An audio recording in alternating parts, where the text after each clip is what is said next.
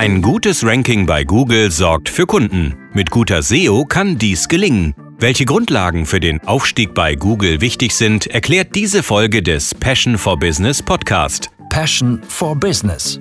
Mit uns werden Gründer Unternehmerhelden. Herzlich willkommen zum Passion for Business Podcast. Mein Name ist René Klein, ich bin Gründer und Geschäftsführer bei Passion for Business. Als wir 2010 mit unserer Plattform für Gründer gestartet sind, hatten wir als Gründer eigentlich gar keinen SEO-Background. Ich wusste mir damals noch nicht mal, was das ausgesprochen eigentlich heißt. Doch, nachdem wir dann live waren und gemerkt haben, okay, wir ziehen noch nicht so richtig Besucher auf unsere Webseite, mussten wir uns mit dem Thema Suchmaschinenoptimierung auseinandersetzen. Es war spannende Zeit damals. Wir haben viel gelernt, viel Neues äh, dazu gelernt und auch dann viel ausprobiert und ähm, konnten glücklicherweise unseren Traffic kontinuierlich steigern. Insofern stellt sich heutzutage natürlich noch viel mehr als früher die Frage für alle, die sich selbstständig machen wollen und als Unternehmer äh, Kunden gewinnen wollen, wie kann ich im Netz auf mich aufmerksam machen? Wie kann ich Kunden auf meine Website bringen, um sie von meinen Produkten, meinem Angebot zu überzeugen? Daher fällt heute auch der Startschuss zu einer neuen Rubrik hier im Passion for Business Podcast mit dem Titel Online Kundengewinn. Unterstützt werde ich dabei dankenswerterweise von Matthäus Michalik, der Mitgründer der ja, sehr großen SEO-Agentur Claneo ist. Ähm, er wird also hier in den Interviews äh, Rede und Antwort stehen und eine ganze Menge an Insights parat haben. Gut, wir starten heute mit dem Fokus auf SEO als einen Teil von Online-Marketing und somit legen wir eigentlich jetzt direkt los von Berlin-Friedenau. Grüße nach Berlin-Friedrichshain. Hallo Matthias. Hallo René, vielen Dank für deine Einladung. Gerne. Ja, für alle, die jetzt gründen wollen, selbstständig äh, sich machen oder mit ihrem Unternehmen an den Start gehen, stellt sich ja die Frage, wie gewinne ich Kunden? Und da bietet die Online-Welt eine ganze Reihe an, an Möglichkeiten. Wie würdest du das grob unterteilen? Welche Möglichkeiten habe ich online, Kunden zu gewinnen? Es gibt natürlich sehr viele Möglichkeiten. Ähm, eine Möglichkeit ist natürlich Online-Marketing mit ihren vielen Facetten, die das Online-Marketing mit sich bringt. Angefangen von Werbung auf äh, verschiedenen Plattformen über die Suchmaschinenoptimierung, über soziale Netzwerke wie Facebook, Instagram. Ähm, lokale Branchenbücher können natürlich auch relevant sein, wenn es zum Beispiel ein lokales Unternehmen ist. Es gibt äh, weitere Möglichkeiten, ähm, über verschiedene Netzwerke Werbung zu schalten, wie zum Beispiel YouTube. Also ich glaube, da gibt es eben einen sehr große, großen Blumenstrauß an verschiedenen Möglichkeiten. Und Online-Marketing ist natürlich etwas, womit man sich sehr früh beschäftigen sollte, um Neukunden zu gewinnen. Mhm. SEO ist ja heute unser Thema in, in dem äh, Strauß der, der Online-Marketing-Maßnahmen. Ganz genau. Das Spannende ist, glaube ich, dass eigentlich jeder SEO schon irgendwie kennt, weil es zumindest aus Konsumentensicht eigentlich ähm, andauernd erlebt. Ja, ich google irgendwas, dann kriege ich Suchergebnisse und dann klicke ich drauf. So, das ist etwas, was wir eigentlich relativ gedankenverloren schon, schon mittlerweile tun. Ne? Das ist ein relativer Automatismus. Wenn wir jetzt aber nochmal vor allen Dingen die Perspektive an der Stelle wechseln. Also wie stellt sich das aus Unternehmersicht dar? Ähm, wie würdest du das beschreiben, diese Customer Journey, die da auch stattfindet und die man als Unternehmer verstehen muss? Ja. Also Suchmaschinenoptimierung ist natürlich etwas, was als Neukundenkanal sehr gut funktionieren kann, weil wenn jemand ein Problem hat, wie du schon berichtet hast, der wird meistens bei Google seine Reise beginnen. Ich suche eine Dienstleistung, ich suche ein Produkt, ich habe vielleicht ein Problem und benötige eine Lösung und da ist eigentlich häufig der erste Weg die Suchmaschine. Es gibt Studien, Statista hat eine Studie 2020 rausgebracht, dass über 70 Prozent der Nutzer die Suchmaschine als relevante Informationsquelle nutzen. Das heißt, für uns als Unternehmer ist das etwas, wo wir unsere Kunden erreichen können und was auch hier ganz spannend ist, im Vergleich zu anderen Marketingkanälen, da kann man eben auch unterscheiden zwischen Push-Marketing und Pull-Marketing, ist die Suchmaschine sehr stark Nachfrage bedienend. Bedeutet, wenn wir wissen, es gibt Personen, die suchen unsere Dienstleistungen, die suchen unser, unsere, unsere Produkte, dann können wir uns da sehr wohl positionieren.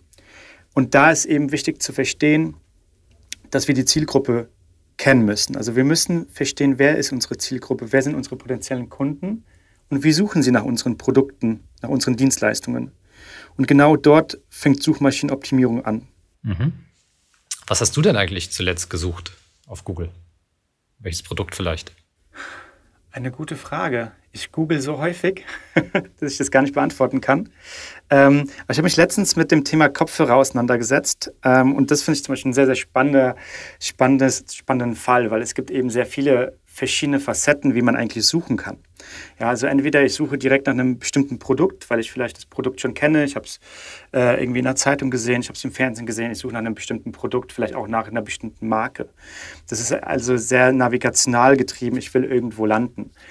Aber häufig ist es so, ähm, dass wir noch gar nicht wissen, wo wir landen und wir uns eben die Suche als Mittel äh, nutzen, um dorthin zu gelangen, wo wir gerne wären. Also wir suchen nach einem bestimmten Produkt. Und zum Beispiel in meinem Fall war das eben nach, nach Kopfhörern fürs Joggen, die ich gesucht habe, wo ich gesagt habe, okay, ich bräuchte Kopfhörer, die für, fürs Joggen geeignet sind, die müssten wasserabweisend sein, äh, die müssten guten Halt haben, die dürfen nicht drücken.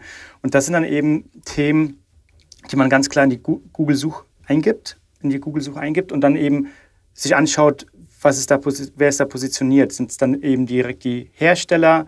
Äh, eines Kopfhörers? Sind es Online-Shops oder sind es vielleicht auch ähm, ähm, Magazine wie Chip oder PC Welt? Das heißt, es gibt eben sehr viele verschiedene Facetten, wie Nutzer suchen und das ist halt eben wichtig zu verstehen. Und ähm, das muss ja auch nicht immer nur eine produktbezogene Suche sein oder nach einer bestimmten Kategorie wie Kopfhörer für Fitness, Kopfhörer für Sport. Es kann natürlich auch eine Frage sein, dass man sich informiert, okay, was ist eigentlich Noise Cancelling oder was bedeutet In-Ear versus Over-Ear? Und das ist jetzt natürlich jetzt auch sehr stark aus der Produktperspektive äh, gedacht. Also wenn man ein Produkt vertreibt, muss man sich diese Gedanken machen. Aber wenn man zum Beispiel auch ein Dienstleister ist, gibt es da natürlich auch sehr viele Fragen, die tendenzielle Kunden eingeben, ähm, für die man sich dort positionieren kann. Und ich denke, wenn man sich anschaut oder wenn man sich selbst immer ähm, ähm in, in, die, in, den, in die Brille des Kunden bewegt, dann muss man natürlich verstehen, was gibt der Kunde ein und eben darauf basierend kann man seine Suchmaschinenoptimierungsstrategie aufbauen. Da steigen wir nachher auch im Detail dann mal ein. Gehen wir vielleicht noch mal einen, einen Schritt zurück. Ähm, ich nehme mal eine ganz praktische Suchanfrage, die ich getätigt habe ähm, letzte Woche, vorletzte Woche. Und zwar äh, der Sommer, das merken wir ja alle, äh, hat jetzt im August schon merklich nachgelassen. Das heißt, der Herbst kündigt sich an und ich habe nach Kaminholz gesucht. So, ich habe dann, ich wohne in Potsdam und ich gebe dann ein Kaminholz Potsdam. So. Dann kommen die Suchergebnisse. Wenn du jetzt mal beschreibst oder auch zeigst, ähm, welches Ranking muss ich denn haben, um überhaupt den Klick von mir jetzt in dem Moment ähm, zu bekommen? Wo verteilen sich die Klicks? Welche Position muss ich eigentlich erreichen als äh, Unternehmen, wenn ich da gute SEO machen möchte? Genau, vielleicht ist hier auch wichtig nochmal zu erwähnen, es gibt einmal SEO, das sind die organischen Ergebnisse, für die man letztendlich nichts bezahlt, die eben auf diesem Algorithmus von Google basieren. Und dann gibt es natürlich auch SEA, das ist die bezahlte Werbung, für die man pro Klick zahlt. Wir konzentrieren uns jetzt ganz klar heute auf die Suchmaschinenoptimierung, also auf die rein organischen, unbezahlten Ergebnisse. Und natürlich ist es so, dass je weiter oben wir gelistet sind, desto höher ist die Wahrscheinlichkeit, dass der Nutzer auf unser Ergebnis klickt und bei uns auf der Webseite landet.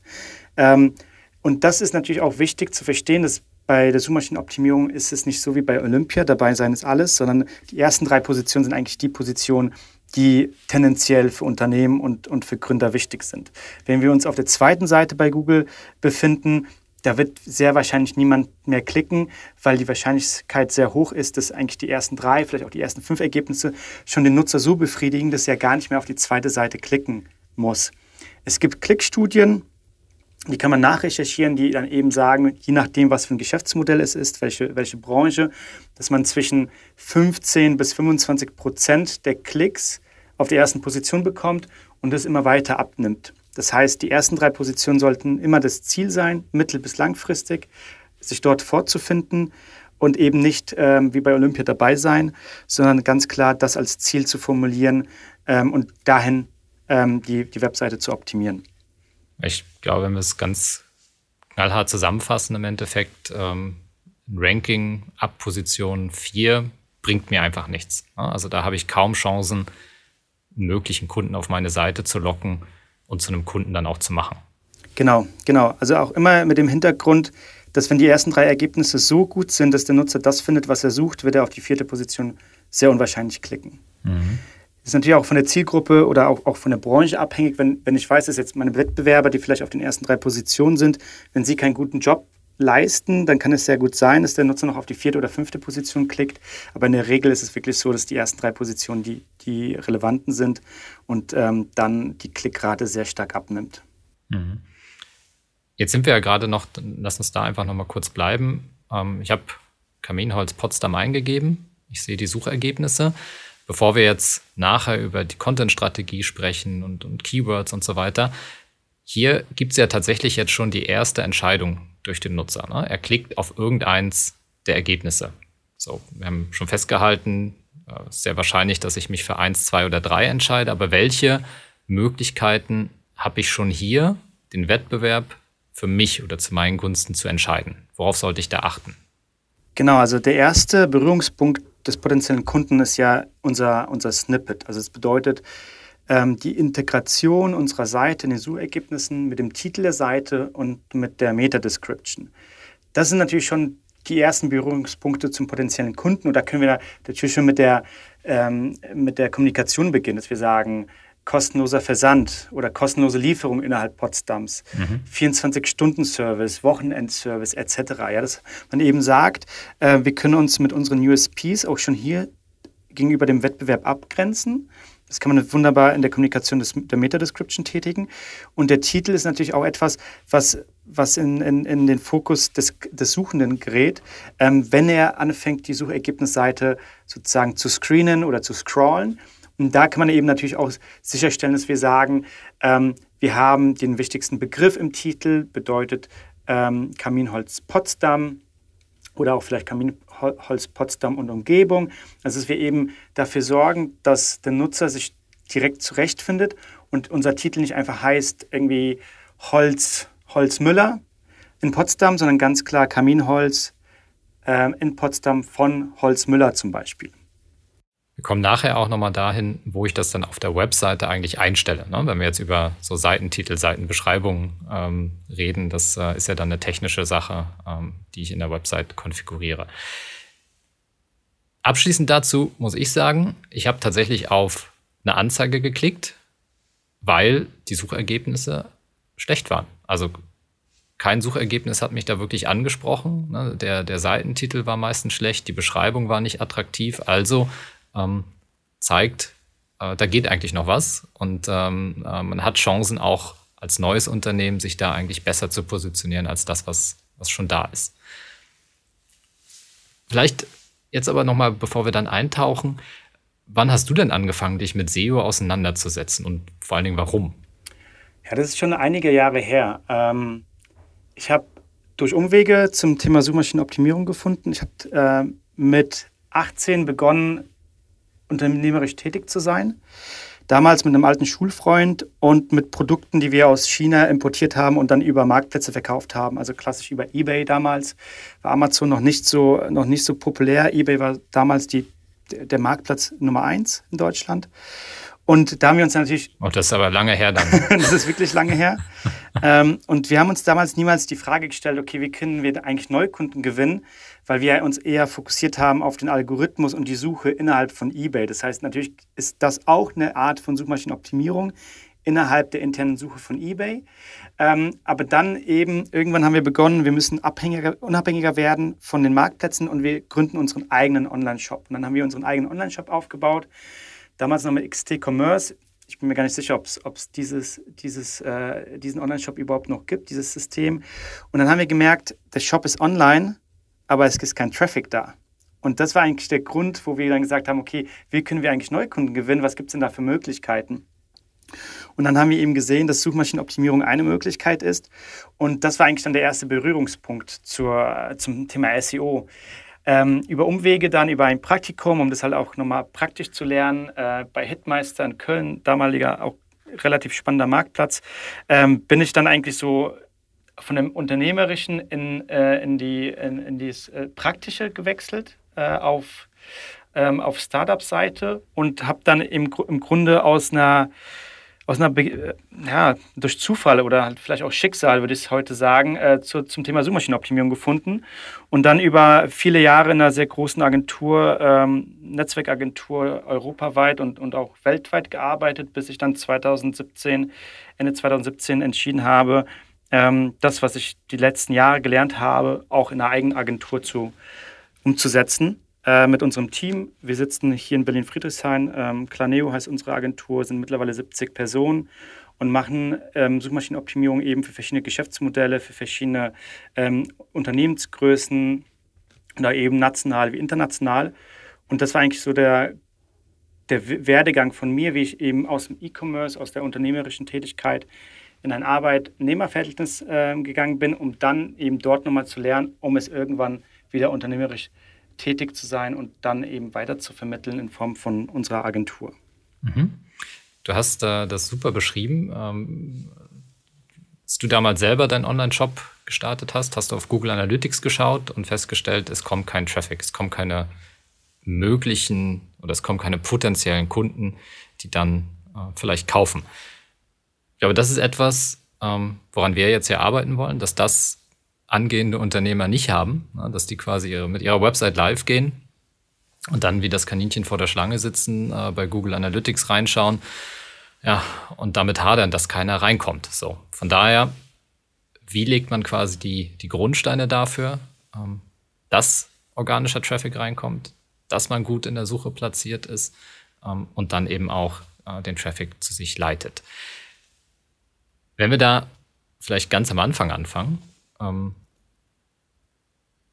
wenn ich die Website erstelle, worauf sollte ich da schon achten, ähm, um wirklich gute Grundlagen für eine, für, eine, für eine gute Platzierung zu legen? Ich glaube, der erste Schritt, über den man sich Gedanken machen sollte, ist ähm, der Domainname. Also da kann es eigentlich schon anfangen. Mhm. Nehmen wir einen Domainnamen, der eben nur das Unternehmen beschreibt, oder machen wir das vielleicht eben in Kombination mit dem, ähm, mit dem Produkt oder mit der Dienstleistung.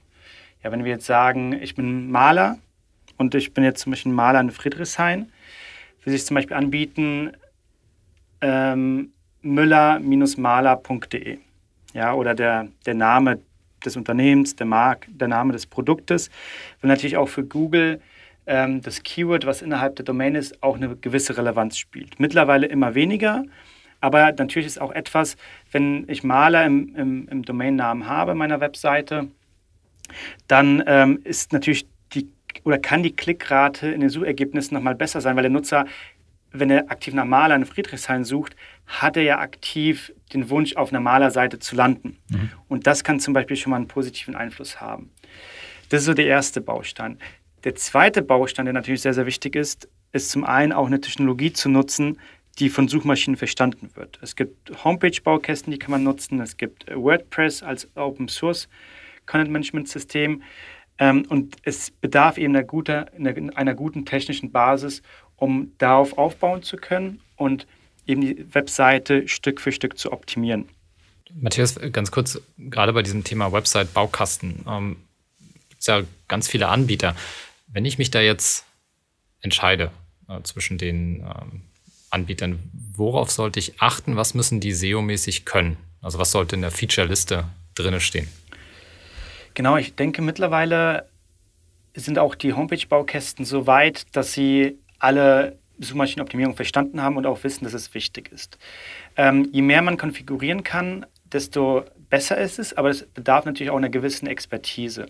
Ich würde sagen, so die Standard- Themen, die jetzt für jemanden, der vielleicht frisch mit, mit seiner Webseite beginnt und, und noch keine Erfahrung hat, sind die wichtigsten Bausteine, dass man den Titel und die Description pflegen kann, dass man die URL-Benennung äh, manuell definieren kann, dass man auch ähm, Content einpflegen kann und idealerweise auch Content, der nicht von dem Homepage-Baukasten zur Verfügung gestellt wird, aber da können wir ja gerne später nochmal drüber sprechen, wie sieht eigentlich guter Content aus und warum ist guter Content so wichtig. Ähm, und natürlich auch, dass man auf Technologien setzt, die die Suchmaschine versteht. Also es gab früher, es ist bestimmt auch schon zehn Jahre her, diese schöne Webtechnologie Flash, die sehr häufig genutzt wurde. aber die eben Suchmaschinen sehr schwer verstanden haben oder beziehungsweise kaum verstanden haben. Und es gibt es heutzutage auch immer noch, dass es bestimmte Webtechnologien gibt, die Suchmaschinen besser verstehen als andere. Und ich würde sagen, je statischer die Seite ist und äh, je weiter weg wir uns bewegen von so einem One-Pager, der eben für Suchmaschinenoptimierung ähm, nicht so gut geeignet ist, desto wahrscheinlicher sind wir auch erfolgreich mit unserer Webseite. Mhm. Das Thema mobile Optimierung, gerade bei den Baukästen, ist definitiv ein Thema. Ähm, ich würde sagen, viele der Baukästen setzen auf Responsive Design. Das bedeutet im Grunde, das ist der gleiche, der gleiche Quellcode, ähm, passt sich aber von der Größe und von der Form dem Endgerät an. Also auf dem Desktop sieht die Webseite ein bisschen anders aus wie auf dem Tablet, wie auf, dem, auf der mobilen Webseite. Ähm, je nach Branche ist es natürlich so, dass mobil viel stärker äh, an Relevanz gewinnt. Also Jetzt klassisch im Fashion-E-Commerce ist mobil eigentlich bei 70, 80 Prozent. Bei lokalen Suchen, wie bei einer Restaurantsuche zum Beispiel, ist auch mobil natürlich auch viel, viel relevanter. Das heißt, mobil sollte man nicht aus den Augen lassen. Im B2B-Segment ist es teilweise noch so, dass Desktop äh, ähm, den größeren Anteil hat, aber in vielen weiteren äh, Geschäftsmodellen oder auch Branchen ist eigentlich mobil Mobil First eigentlich die Devise, ja, dass wir sagen, unsere Webseite muss mobil optimiert sein, bedeutet, sie muss schnell laden, sie muss auch ähm, in Form von Schnellladen in einem schlechten Netz. Also wir kennen das aus Deutschland sehr gut, wenn wir auf dem Land sind, dann gibt es da eben kein 5G, sondern vielleicht nur ein 3G. Ähm, und da sollte man eben darauf schauen, dass Bilder optimiert sind, dass, dass die Seite nicht überladen ist mit, mit Elementen, die man nicht benötigt.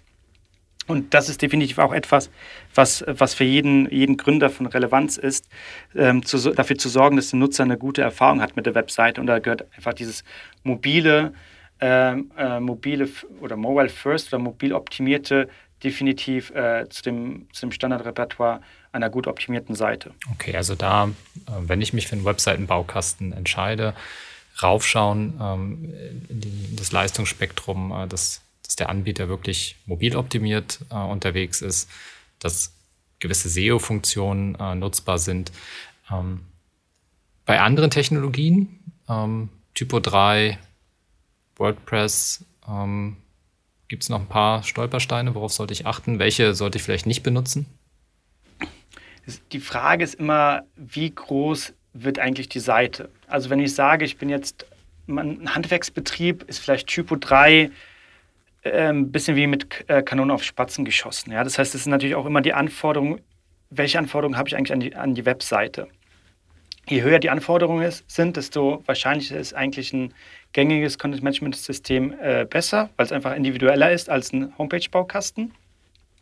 Man kann natürlich aber auch sagen, man beginnt erst mit dem Homepage-Baukasten und wenn man eine gewisse Größe erreicht hat und man sagt, okay, eine Investition in die eigene Webseite macht Sinn, dann kann man auf Content-Management-Systeme zurückgreifen, wie ein WordPress, wie ein Typo 3, wie ein Drupal. Ähm, jedes Content-Management-System hat Vor- und Nachteile. Da gibt es jetzt keine perfekte, perfekte Lösung. WordPress ist immer so eine Diskussion wegen der, der Sicherheit der Webseite. Da ist zum Beispiel eher, wird dann Typo 3 gewählt. Der Vorteil von WordPress ist wiederum, es gibt sehr viele Plugins. Man kann halt sehr viel mit kostenlosen Plugins schon, ähm, schon umsetzen, wobei diese Plugins eben diese Sicherheitslücken teilweise mit sich bringen, wenn man sie nicht aktualisiert. Das heißt, man kann diese Antwort gar nicht pauschal wählen. Was ist die beste Lösung? Ein Homepage-Baukasten oder ein gängiges Content-Management-System? Man muss es einfach abwägen, was hat man mit der Webseite vor und ähm, wie groß wird die Webseite und über wie viele Unterseiten sprechen wir. Mhm.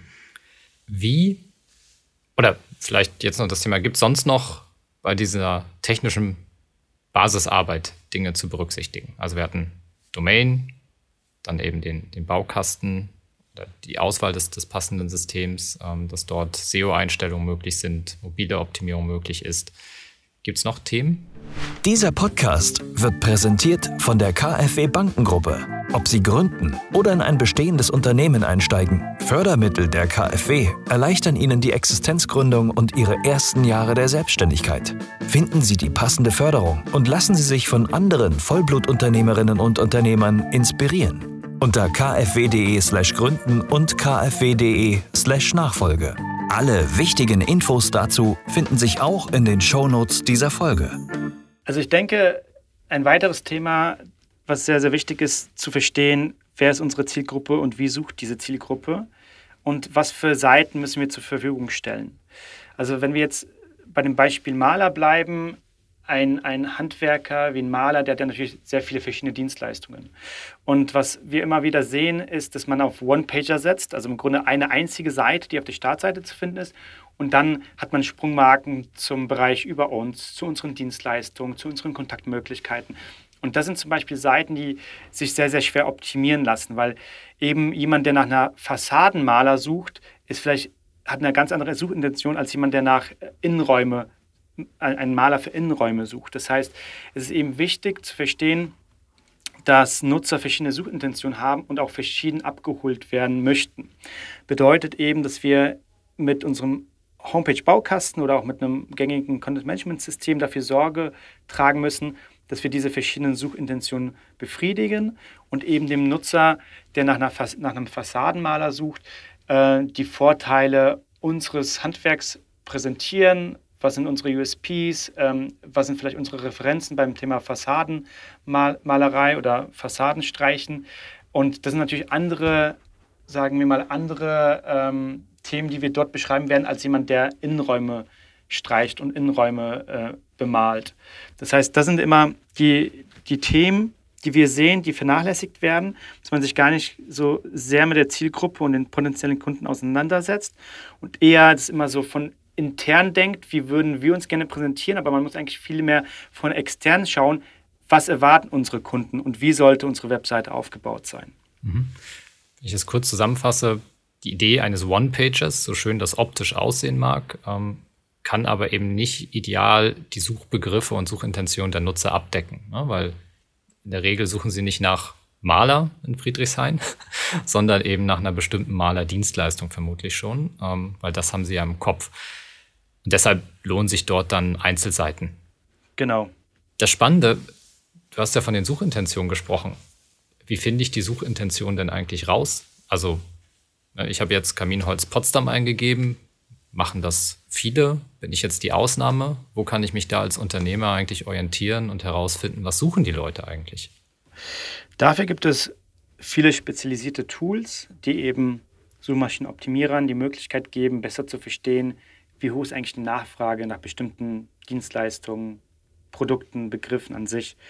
Ähm, zum einen gibt es äh, von Google die Möglichkeit, äh, wenn man Werbung schaltet, bekommt man die Möglichkeit, ähm, Suchvolumen, monatliches Suchvolumen von Google zur Verfügung gestellt zu bekommen, auf das man eigentlich die Anzeigen schaltet. Natürlich kann man diese Information auch nutzen, um seine Webseite zu optimieren, weil ich weiß zum Beispiel, dass äh, Maler Friedrichshain häufiger gesucht wird als Fassadenmaler in Friedrichshain. Das heißt, ich kann hier eben eine Priorisierung festlegen. Es gibt aber auch weitere Tools, die sich auch darauf spezialisiert haben. Manch, manche sind sogar ähm, kostenlos in einem bestimmten Maß oder auch für, für, eine bestimmte Testperiode. Ein Tool, was ich immer wieder empfehle, um, um sich mal ein bisschen in das Thema hineinzuarbeiten, ist äh, Ubersuggest. Ähm, das ist ein Tool, was von Neil Patel, von einem amerikanischen Online-Marketer zur Verfügung gestellt wird. Und da kann man, glaube ich, fünf Anfragen pro Tag komplett kostenlos tätigen. Und man bekommt dann eben für bestimmte Begriffe, die man eingibt, die, das monatliche Suchvolumen. Also wie häufig wird dieser Begriff im Monat gesucht. Dann gibt es auch spezialisierte Tools, die kosten dann letztendlich monatlich eine bestimmte Gebühr. Meistens so zwischen 60 bis 120 Euro. Und da gibt es zum Beispiel zwei, die man da sehr gut nutzen kann. Ist einmal äh, keywordfinder.com ähm, und keywordtool.io. Und da gibt es häufig auch so sieben Tage Testperiode, bevor man dann in, in, diesen monatlichen Rhythmus kommt. Und das ist natürlich eine, eine, schöne Möglichkeit mit, sagen wir mal, mit einem Brainstorming, dass man sich überlegt, okay, was sind eigentlich unsere Dienstleistungen, wie denken wir, suchen unsere Kunden und dann eben diesem, dieser Mindmap nochmal die, die, die Begriffe, die Dienstleistungen zu verifizieren mit dem, mit dem monatlichen Suchen. Und das hilft uns dann auch, eine Priorisierung festzulegen, zu sagen, okay, was ist eigentlich so der wichtigste Begriff? Wo sollten wir eine Unterseite schaffen? Und was sind vielleicht Begriffe, die auch zusammengehören, die letztendlich die gleiche Suchintention abbilden? Vielleicht aus einem anderen Kontext, wo man sich das vielleicht ein bisschen besser vorstellen kann.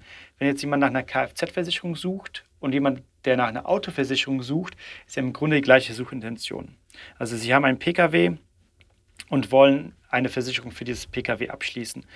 Es gab eine Zeit lang, ähm, dass das Problem, dass Google diese Synonyme nicht verstanden hatte und gesagt hatte, eine Autoversicherung ist was anderes als eine Kfz-Versicherung. Ich spiele komplett andere Suchergebnisse aus.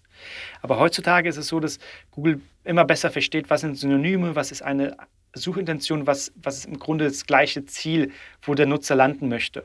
Und das ist eben wichtig auch zu verstehen, dass man eher in Suchintention denkt und nicht nur in einzelnen Keywords. Also dass man jetzt nicht sagt, ich brauche eine Unterseite für Maler in Friedrichshain und ich brauche eine Unterseite Friedrichshain Maler. Ja, das ist im Grunde die gleiche Suchintention und sollte eben auf einer Unterseite stattfinden. Das Tool, was du bei Google angesprochen hast, äh, müsste der Keyword Planner sein, ne, bei, bei Google Ads. Genau, das ist der Google Keyword Planner, korrekt. Jetzt kann ich mich hinsetzen und mir Begriffe überlegen. Richtig? Ähm, wie kann ich vielleicht noch ein bisschen Inspiration dafür bekommen, äh, was ich für Begriffe da eigentlich eingebe? Also man muss ja das Rad nicht immer neu erfinden. Und ich bin mir sicher, dass in jeder, in jeder, in jedem Bereich, in jeder Branche es Unternehmen gibt, die schon eine gewisse, eine gewisse Optimierung der Webseite vorgenommen haben. Das heißt, ich kann natürlich auch schauen, mit wem konkurriere ich eigentlich, wenn ich nach äh, Kaminholz Potsdam suche oder wenn ich nach äh, Maler in Friedrichshain suche, mit wem konkurriere ich dort? Und dann kann man natürlich schauen, was macht der Wettbewerb und eben das, was der Wettbewerb eventuell gut macht, das kann man ja natürlich auch für sein eigenes Unternehmen, für seine eigene Webseite adaptieren. Das wäre eine Option. Eine weitere Option ähm, ist, dass Google im Grunde, wenn man anfängt zu tippen, häufig schon Suchergebnisse vorschlägt oder Suchen vorschlägt. Das heißt, wenn wir anfangen zu tippen und ich würde sagen, ich gebe einen Maler, Leerzeichen Friedrichshain und noch ein Leerzeichen, dann bekomme ich halt sehr viele Vorschläge und es ist dann vielleicht sowas wie Preis, Dienstleistungen, etc. Ja, das heißt, dieses Google Suggest, was Google einfach nutzt, um dem Nutzer auf Google eine bessere User Experience zu äh, gewährleisten, weil sie halt schon Vorschläge machen, was andere Nutzer gesucht haben. Das kann man natürlich als Inspirationsquelle nutzen. Oder auch häufig, wenn man auf einer Suchergebnisseite sich befindet und unten ganz nach unten scrollt und da hat man ja die Pagination, dass man auf zweite Seite oder dritte Seite von Google äh, klicken kann. Da stehen auch häufig andere Sucher suchten auch und ist auch eine sehr gute Inspirationsquelle, mhm. um darüber nachzudenken, ob die Begriffe nicht für einen auch relevant sein können. Dann tippe ich die Begriffe alle ein, dann bekomme ich ein monatliches Suchvolumen. Wie sollte ich jetzt damit umgehen? Jetzt habe ich ja eine ganze Reihe an Begriffen. Ähm, jetzt fange ich an, Texte zu erstellen. Ähm, wie wähle ich vielleicht aus? Ähm, also womit, womit starte ich? Weil ich werde kaum alles irgendwie machen können. Welche Tipps hast du da? Mhm. Genau, also ich würde immer versuchen, die, das monatliche Suchvolumen in Relation zu dem zu setzen, was für mich als Unternehmen wichtig ist. Also wenn wir jetzt sagen, ähm, das Thema Malen ist für uns eine Dienstleistung, aber wir haben auch das Thema Fliesen verlegen und ich weiß, dass ein Auftrag für Fliesen verlegen von dem, von dem Volumen, von dem, letztendlich von der Rechnung viel höher ist als jetzt das Malen oder das Streichen einer Wohnung, dann würde ich da vielleicht eher sagen, okay, es hat zwar weniger Suchvolumen, das Thema äh, Fliesenarbeiten, aber ist für mich als Unternehmer wichtiger. Das heißt, man muss eben diese beiden Welten zusammenbringen. Einmal, was sucht der Nutzer und wie häufig sucht der Nutzer pro Monat nach, nach, nach einer Dienstleistung oder nach einem Produkt und wie viel Wert hat eigentlich dieses Produkt, diese Dienstleistung für mich. Anderes Beispiel, sagen wir mal im klassischen, in der klassischen Produktsuche, im E-Commerce, ähm, jemand sucht nach einer bestimmten Schraube die wird vielleicht häufig gesucht, aber eine Schraube kostet einen Euro. Und dann gibt es vielleicht jemanden, der sucht nach Industriestaubsauger, viel weniger äh, pro Monat, aber dann kostet so ein Industriestaubsauger vielleicht 300 Euro. Das heißt, das muss man dann natürlich dann in Re Relation setzen. Und ähm, das gibt uns dann die, äh, die, die, die, sagen wir mal, die Marschrichtung, in welche Richtung wir die Seite optimieren. Und dann geht es, wie du schon gesagt hast, René, in die Content-Erstellung. Das heißt, wir müssen uns Gedanken machen, was sind eigentlich die Informationen, die ein Kunde benötigt, um sich für uns zu entscheiden. Vielleicht will er verstehen, wie wir arbeiten. Er will verstehen, ähm, wie vielleicht der Preis kalkuliert wird. Er will vielleicht auch verstehen, wie ist es mit dem Material? Ist es Fremdmaterial, eigenes Material? Ähm, dann natürlich die Kontaktmöglichkeiten etc. Und was natürlich auch sehr vorteilhaft sein kann, sind Referenzprojekte. Also wenn ich jetzt einen Handwerker, mich um einen Handwerker bemühe, will ich natürlich sehen, was hat er bisher gemacht oder auch Bewertung von bestehenden Kunden. Wie, wie, zufrieden waren eigentlich die Kunden mit dieser Dienstleistung? Das sind alles Themen, die in die Content-Erstellung einfließen können. Und die Priorisierung der Content-Erstellung gibt einmal vor das monatliche Suchvolumen, wie häufig wird es im Monat gesucht und auch wie wichtig ist diese Dienstleistung oder dieses Produkt für mich als Unternehmen. Und den Text schreibe ich dann einfach anhand des Keywords, pack das Keyword möglichst oft rein und dann rank ich. Das ist vielleicht ein bisschen, bisschen abgekürzt formuliert, aber im Grunde ist es schon so, dass wir natürlich verstehen müssen, wie können wir den, die Keywords in den Text integrieren. Google ist im Grunde auch nur eine Maschine. Es gibt einen Algorithmus mit verschiedenen Faktoren und es gibt eben verschiedene Faktoren, die passieren auf der Webseite und es gibt verschiedene Faktoren, die sind externe Faktoren, auf die kommen wir sicherlich in den nächsten Folgen nochmal zu sprechen. Alles, was auf unserer Webseite passiert, ist ja etwas, was wir beeinflussen können. Das heißt, wir können beeinflussen, wie, wie ist der Titel gewählt der Seite, wie ist die äh, Beschreibung, die Description der Seite gewählt, was wähle ich als erste Überschrift. Also es gibt auch die Möglichkeit, in den gängigen Content-Management-Systemen, aber auch in den Baukästen, die Hauptüberschrift zu definieren. Und die Hauptüberschrift sollte eben das wichtigste Keyword enthalten. Dann gibt es Textblöcke mit Zwischenüberschriften. Auch da könnten Keywords integriert werden mit Variationen. Zum Beispiel eben nicht nur Maler in Friedrichshain, sondern Friedrichshain-Maler oder Malerarbeiten in Friedrichshain. Dann gibt es die Möglichkeit, Bilder zu integrieren. Auch die Bilder können ähm, optimiert werden. Und auch wenn wir sagen, das sind zum Beispiel Malarbeiten aus, einer, aus, aus, aus einem anderen Auftrag in Friedrichshain, könnte man das als Alttitel hinterlegen. Das heißt, es gibt verschiedene Faktoren und verschiedene Möglichkeiten auf einer Unterseite ähm, Keywords zu integrieren. Man sollte auf jeden Fall nicht ähm, die Keywords einfach nur integrieren, weil man weiß, okay, mehr Keywords, ähm, besseres Ranking. Das ist heutzutage nicht mehr der Fall. In den Anfangsjahren von Google hat man häufig auch weißen Text auf weißen Hintergrund hinter, äh, hinterlegt. Das ist heutzutage nicht mehr möglich. Also man sollte schon ganz klar immer sagen, was für Inhalte bieten einen Mehrwert für unsere potenziellen Kunden. Und so sollte man eben den Text strukturieren. Ähm, Natürlich ist es jetzt, wenn ich ein Handwerker bin, fällt es mir vielleicht viel, viel schwerer, einen Text zu produzieren. Ähm, aber diese, mhm. Diese, diese Arbeit, die lohnt sich, weil die dann eben wiederum belohnt wird durch ein besseres Ranking. Weil komplett ohne Content, nur mit Bildern, das wird für Google sehr schwierig sein zu verstehen, ähm, was ist eigentlich auf dieser Seite gemeint, über was handelt diese Seite, sondern der Text auf der Seite ist schon ein sehr, sehr wichtiges Ranking-Kriterium auch für die Suchmaschine. Mhm. Also reinzuschreiben, ich bin ein Maler in Friedrichshain, kontaktieren Sie jetzt Ihren Maler in Friedrichshain und ich biete in Friedrichshain alle Malerarbeiten äh, an, weil ich ein Maler in Friedrichshain bin. Das wird heute nicht mehr funktionieren. Genau, das ist, nennen wir eher Keyword-Stuffing mhm. oder auch, auch eigentlich ist es Spam. ja. Man sollte eben nicht, nicht die Texte dahingehend schreiben, dass sie für die Suchmaschine relevant sind, sondern eigentlich ganz klar für den Nutzer.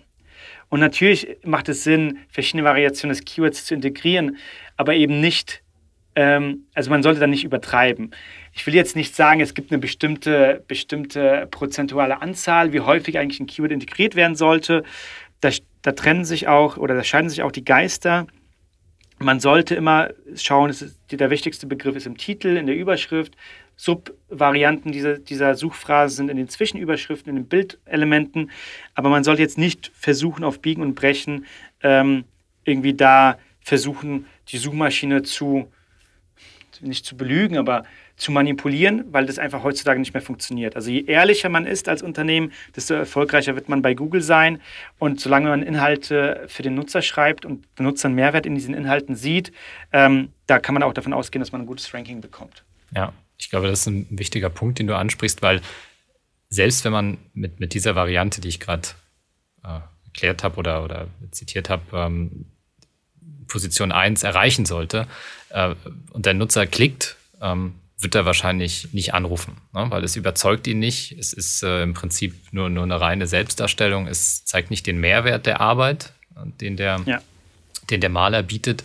Und insofern werde ich dann eben, und das ist ja auch so, so ein Punkt, Nutzersignale. Ne? Insofern wird der Nutzer relativ schnell wieder abspringen von meiner Webseite, was Google ja auch dann wiederum schlecht bewertet. Und dann äh, werde ich auch von Position 1 wieder verschwinden. So, insofern, ich muss mir irgendwas überlegen, ähm, also was erwartet der Nutzer, äh, um auch zur Interaktion zu bringen mit meiner Seite. Genau, genau. Und man sollte eben in der Suchmaschinenoptimierung nicht nur kurz oder an kurze Erfolge denken, sondern eben lang, mittel- bis langfristig. Also auch so, ein, so, ein, so eine Position, die wird sich entwickeln. Also es bedeutet nicht, wir stellen unsere Webseite online, haben gut optimierten Inhalt und wir sind von heute auf morgen auf der Eins, sondern es kann auch dauern, mal drei Monate, mal sechs Monate. Teilweise für sehr kompetitive Begriffe kann es auch bis zu 24 Monate dauern. Und man sollte sich auch eben hier ganz klar bewusst sein, dass man den Text auch vielleicht immer wieder nachjustieren muss, überarbeiten muss, vielleicht anreichern muss mit weiteren Kundenbewertungen, mit weiteren äh, Referenzbeispielen.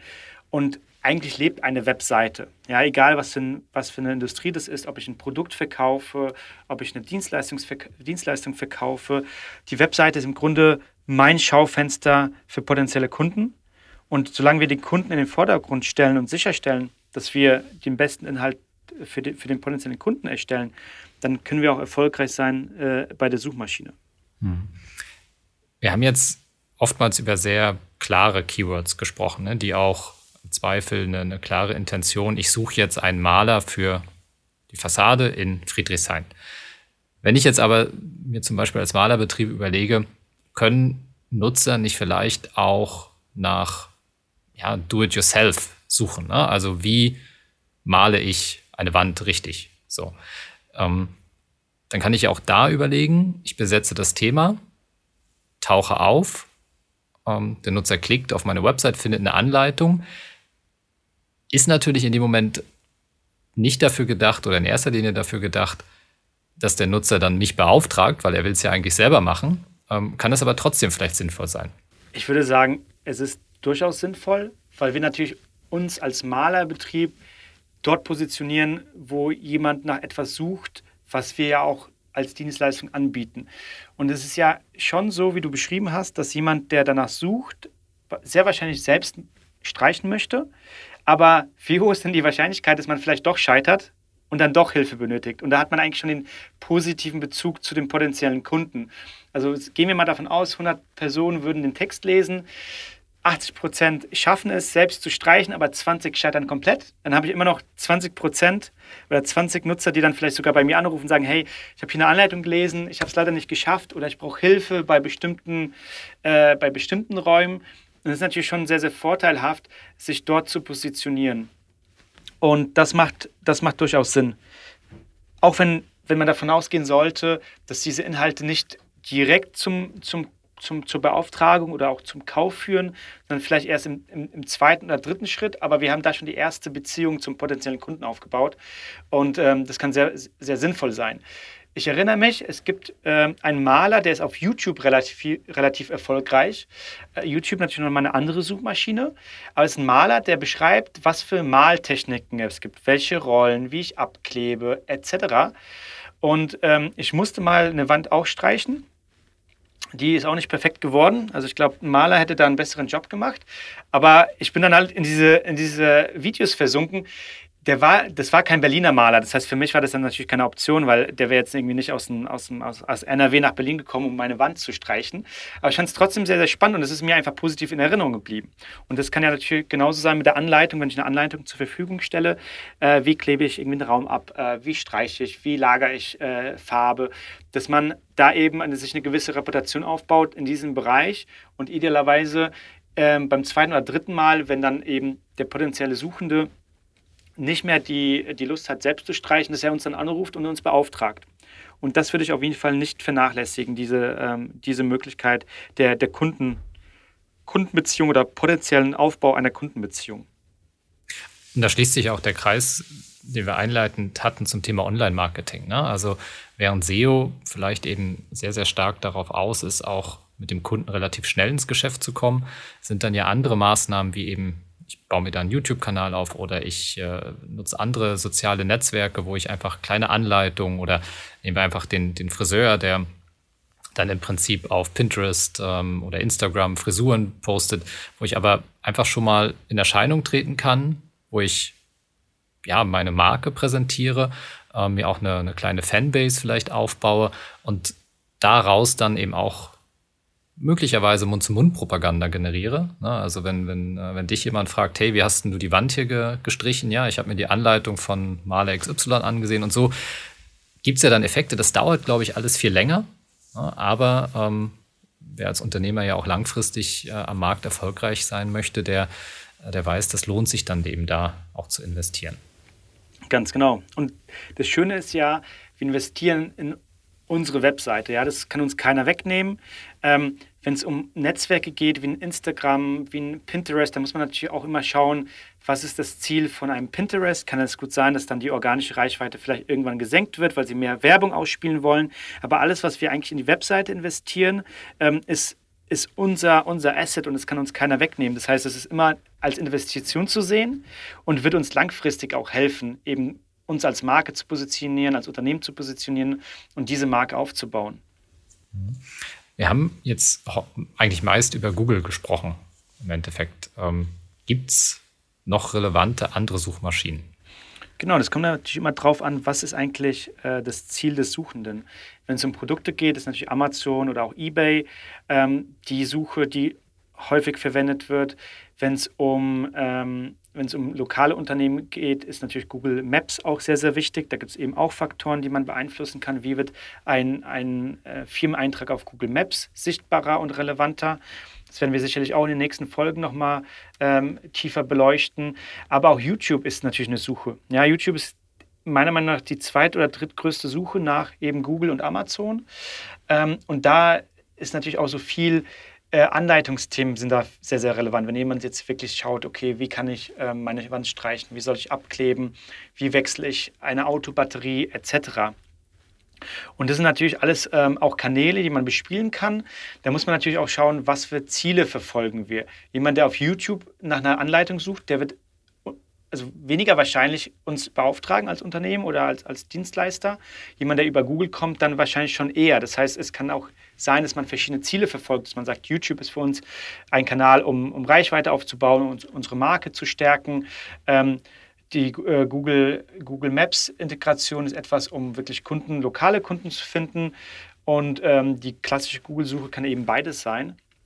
Nichtsdestotrotz ist auch so, dass wenn wir uns anschauen für verschiedene Suchbegriffe, für verschiedene Fragen, die potenzielle Kunden haben, sehen wir auch in den Suchergebnissen, dass Google Bilder integriert oder Videos integriert, äh, Maps-Integrationen vorhanden sind. Das heißt, man muss es auch mittlerweile viel holistischer sehen, dass eben die Webseite ein ein mögliches Asset ist, was wir haben, aber man eben parallel noch in verschiedenen anderen Ökosystemen äh, aktiv werden kann. Oder eben Pinterest, dass man sagt, man ist vielleicht äh, ein, ein Blumengeschäft, man ist ein Friseur, man ist äh, ein Caterer und ähm, wenn man sich überlegt, das ganze Thema Hochzeiten ist zum Beispiel Pinterest sehr, sehr, äh, sehr, sehr populär und wird dann häufig verwendet. Oder ähm, Instagram, wobei natürlich Instagram weniger über die Suche geht, sondern über diesen Discovery-Feed.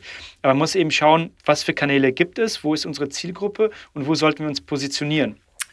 Ist Bing relevant? Muss ich darauf schauen? Gibt es da Unterschiede zu Google? Oder wenn ich in Google gut ranke, dann äh, passt das auch? Wenn wir über klassische Suchmaschinenoptimierung sprechen, sprechen wir in der Regel eigentlich über Google.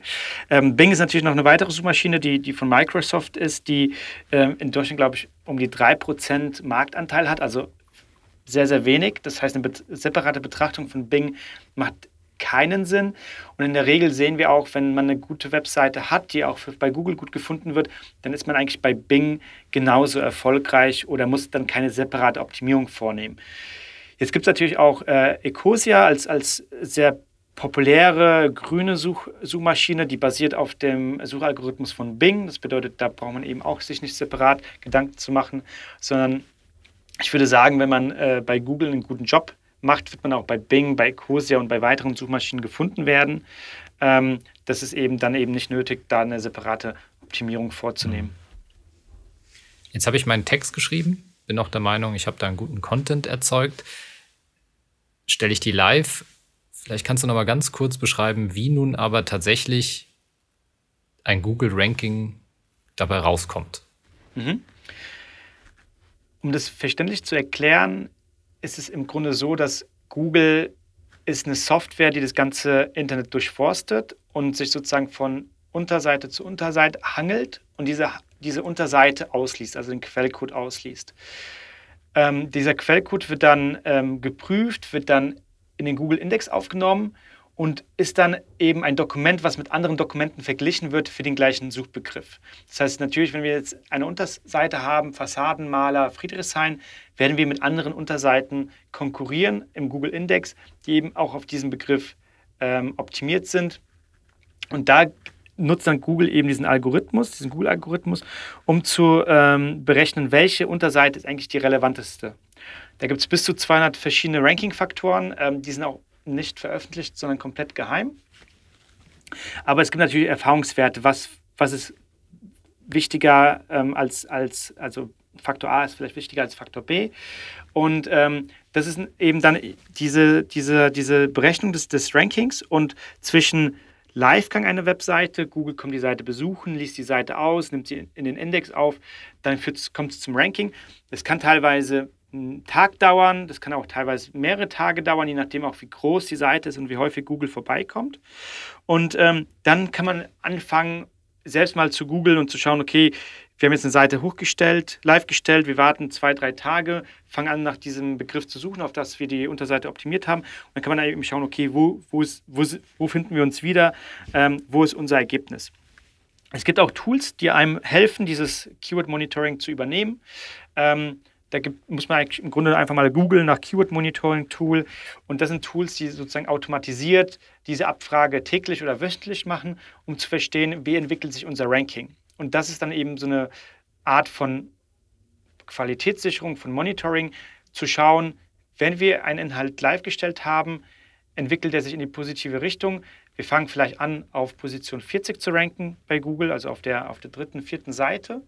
Ähm, und dann wird es von Woche zu Woche besser, von Monat zu Monat besser und wir entwickeln uns in die positive Richtung, also Richtung Seite 1. Aber trotzdem ist es eben so, dass zwischen Live-Stellung, ähm, dem ganzen Thema Crawling und Indexierung und Ranking gewisse Zeit vergeht und das auch nicht etwas ist, was man stark beeinflussen kann. Es gibt natürlich die Möglichkeit, ähm, Google gibt einem, ähm, einem Webseitenbesitzer die Möglichkeit, ein, ähm, die Webseite mit der Google Search Konsole zu verknüpfen. Die Google Search Konsole ist im Grunde ein Cockpit für Webseiteninhaber und dort kann man ähm, eine Sitemap hinterlegen. Die Sitemap ist nichts anderes als ein Inhaltsverzeichnis unserer Seite. Äh, die gängigen Content-Management-Systeme bieten diese Funktionalität, die Baukästen bieten diese Funktionalität. Und die Sitemap ist im Grunde ein Dokument, was man Google an die Hand gibt und sagt, hey, das sind alle unsere Seiten, die für uns wichtig sind und relevant sind. Und Google besucht dann diese Sitemap regelmäßigen Abständen und wenn neue Seiten hinzukommen, werden die Seiten wiederum in, äh, in die Warteschlange genommen, besucht, ge also gecrawlt, indexiert und führen dann zum Ranking. Mhm. Ich mache jetzt einen kleinen Cliffhanger zu unserer nächsten Folge, denn du hast zwar beschrieben, es dauert eine Zeit lang, bis wir entsprechend äh, Ranking, äh, bis wir entsprechend ranken können. Aber es gibt ja sogenannte On-Page- und Off-Page-Maßnahmen, die man tatsächlich jetzt nicht komplett Schicksal ergeben, ähm, doch ergreifen kann. Aber ich glaube, das heben wir uns für die nächste Folge auf. Ähm, sprich, wir haben die Keywords, wir haben den Content erstellt. Wie können wir jetzt noch Einfluss aufs Ranking nehmen? Welche On- und Off-Page-Maßnahmen ähm, können wir ergreifen? Damit geht es dann in der nächsten Folge weiter. Matthäus, vielen Dank. Ähm, ich würde sagen, bis bald. Vielen Dank, René. Bis bald. Das war die erste Folge unserer neuen Rubrik hier im Passion for Business Podcast Online-Kundengewinn mit dem Schwerpunkt heute im SEO-Bereich. Wir werden das in den kommenden Wochen, Monaten fortsetzen, viele Themen im Bereich Online-Marketing streifen. Wenn ihr spezifische Fragen habt, schreibt mir gerne. Dann kann ich die Fragen an Matthäus oder andere Gesprächspartner stellen. Nächstes Mal geht es auf jeden Fall schon mal weiter mit On-Page- und Off-Page-Maßnahmen. Das kann ich also tun, um das Ranking meiner Website zu verbessern. Vielen Dank fürs Zuhören und bis bald. Das war der Passion for Business Podcast. Für mehr Infos und weitere Folgen mit spannenden Gästen besuche uns auf passionforbusiness.de.